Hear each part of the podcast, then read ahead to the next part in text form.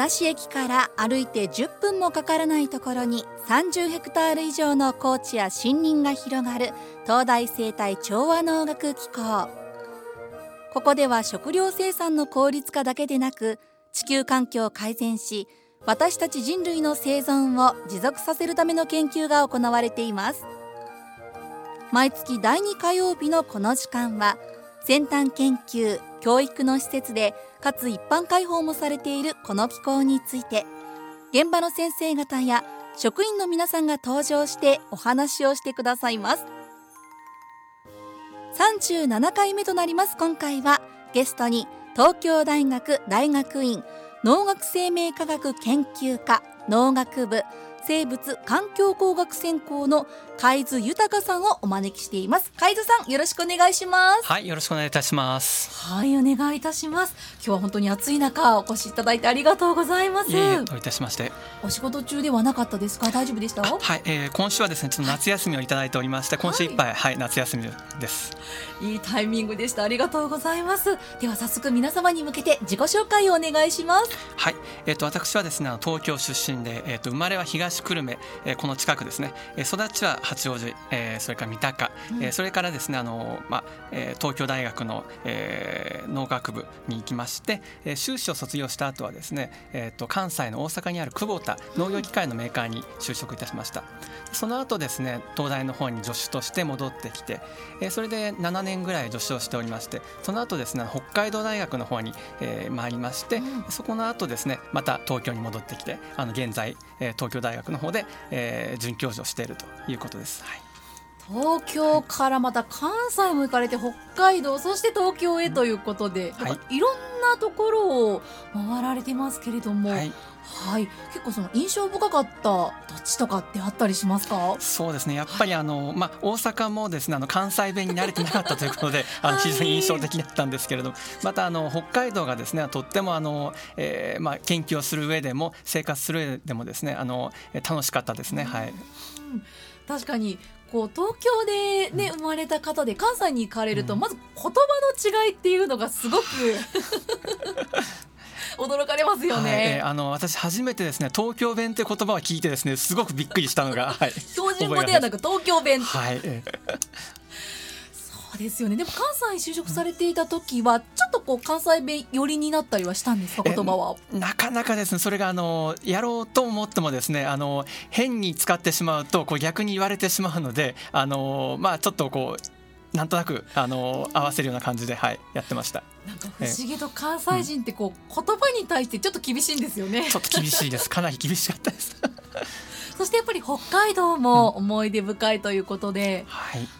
ぱり北海道もいろいろ文化も違いますか？人だったりとか土地だったり。そうですね。やはりあの私研究しているのが農学部であの農業機械を研究しているものですからあの向こうではですねかなりこちらのほあの本州とは違う農業機械というのが多く使われてたということが一番大きな違いでしたね。はい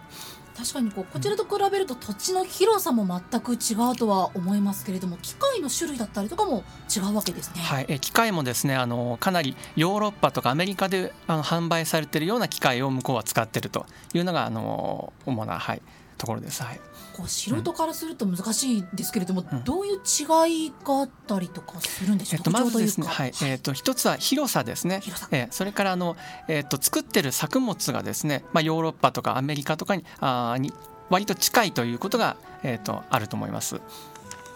なるほど。なのでそちらの、ま、海外ヨーロッパとかアメリカの機械を北海道は結構導入しているところが多いと、そうですね。はい。いうことですね。はあなるほど。結構海津さんとしてはその機械好きっていうところもあったりするんですか、はいもうあの機械は大好きですねあの機械を見るとですね非常にこうあのもうすごく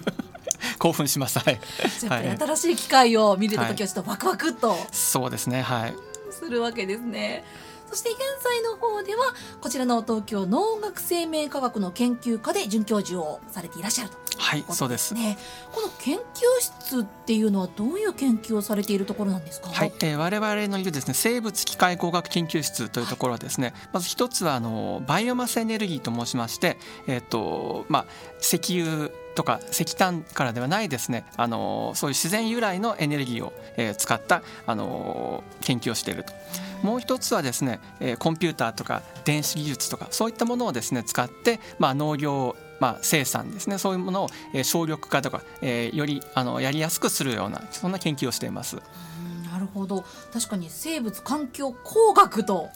つくので、はい、機械とはもう切っても切り離せない学部なわけですね。はい、そうですね。もともとその海津さんは機械っていうものはもう小さな頃からずっと好きだったんですか？そうです。ねあのちょっと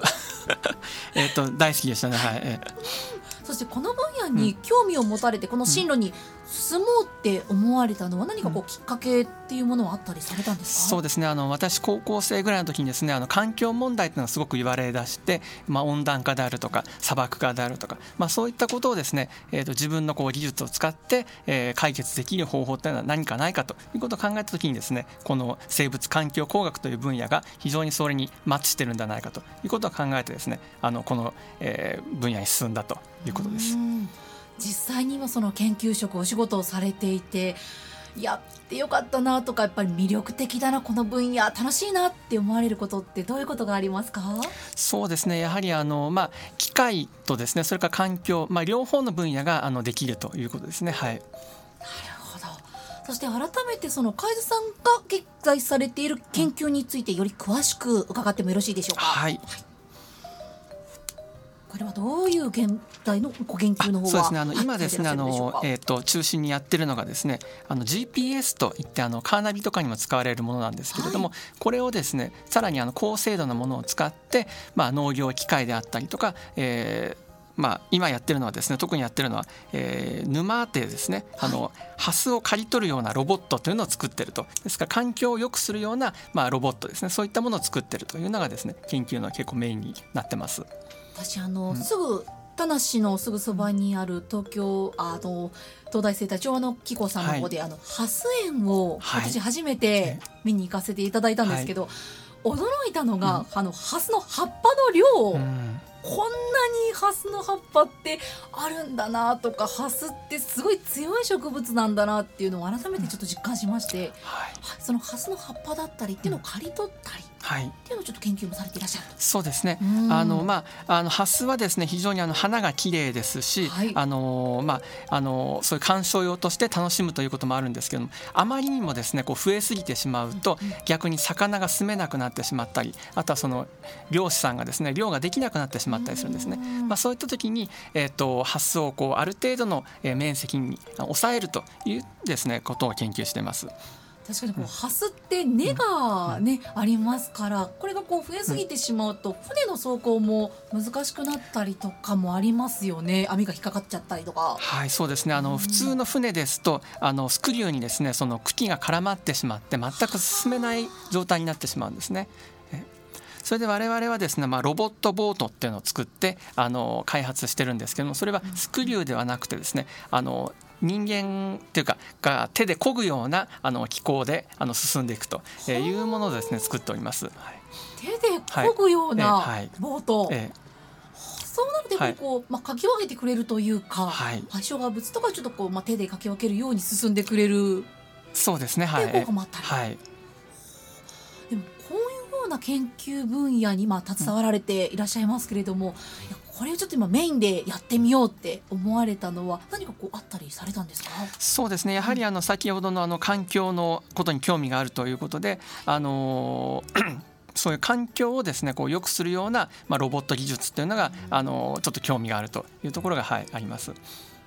実際にその研究、うん、そして開発の方も今どれくらいまで進んでというか新しいものができていったりしてるんですか？はいそうですね。このロボットボートについてはですねもうあの10年ぐらいこうやってるんですけれども、はい、まあ、その中でこのハス狩りについては今3年あのやっておりまして、えー、とかなりあの実用に近づいてるかなというふうには考えております。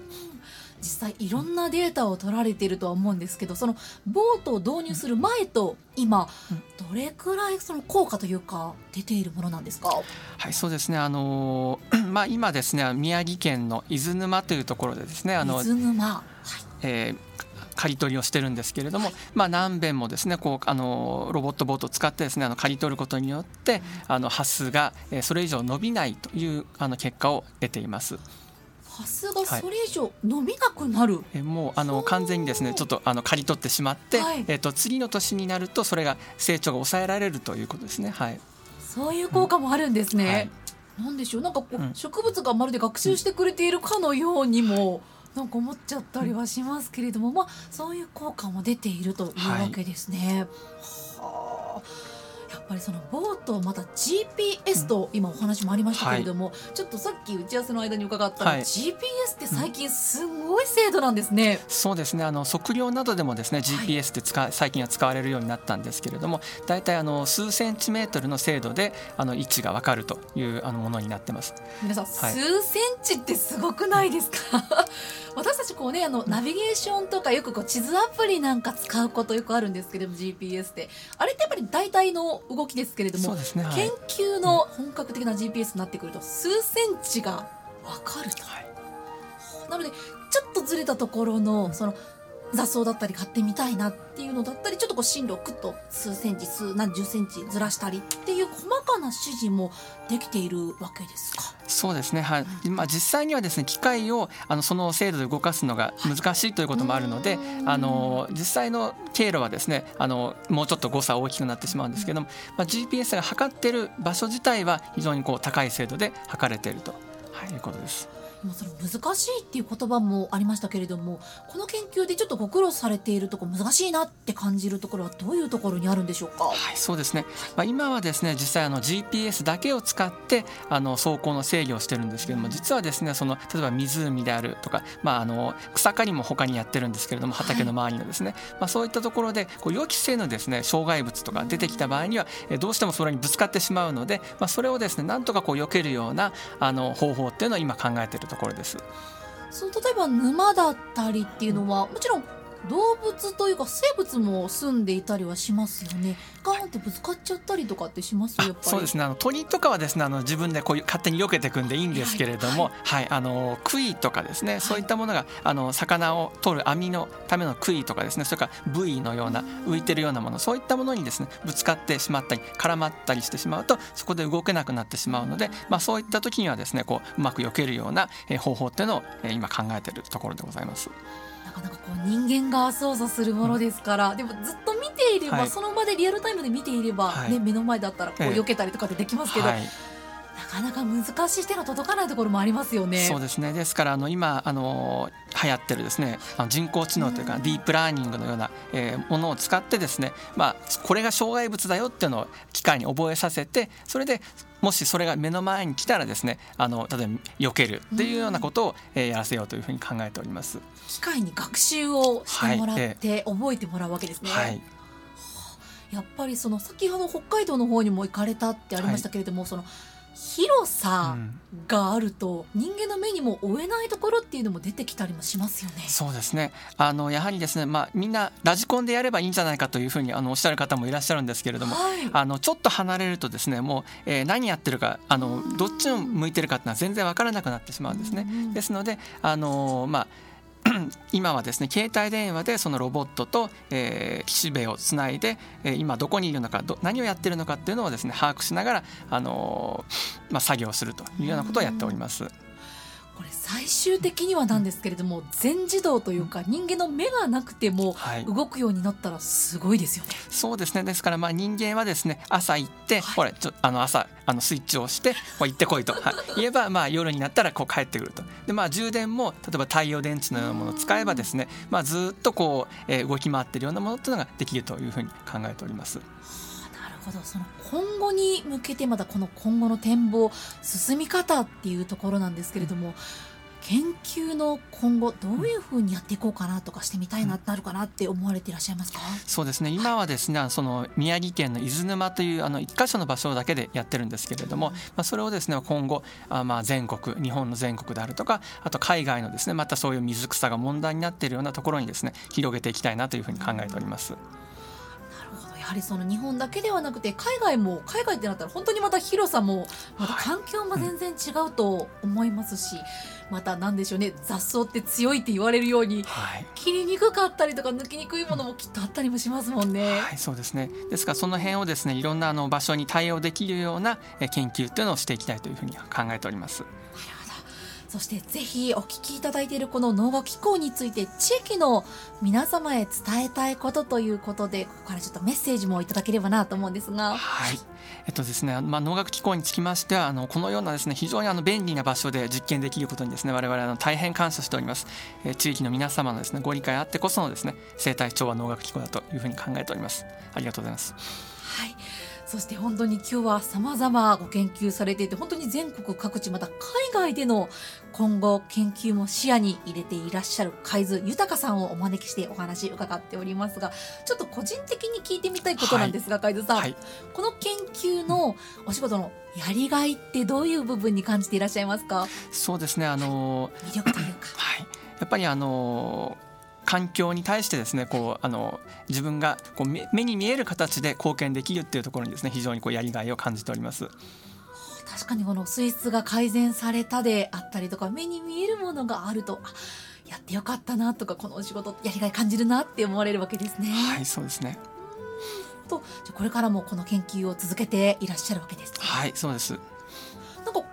ここに行ってみたいなとかこういうふうな研究に進めていきたいなってご海津さんご自身がまだ決まっていないことでも構わないんですけれども、うんはい、やってみたいことってどういうことがありますか？そうですね。あのハス今は対象としてるんですけれども、まあ、それ以外にですねいろんなあの別の水草があるんですね。例えば皮脂であるとか、はい、オオカナダモであるとか、えー、まあいろんなものがあるので、まあ、そういったものにもこう対応していきたいなというふうに考えております。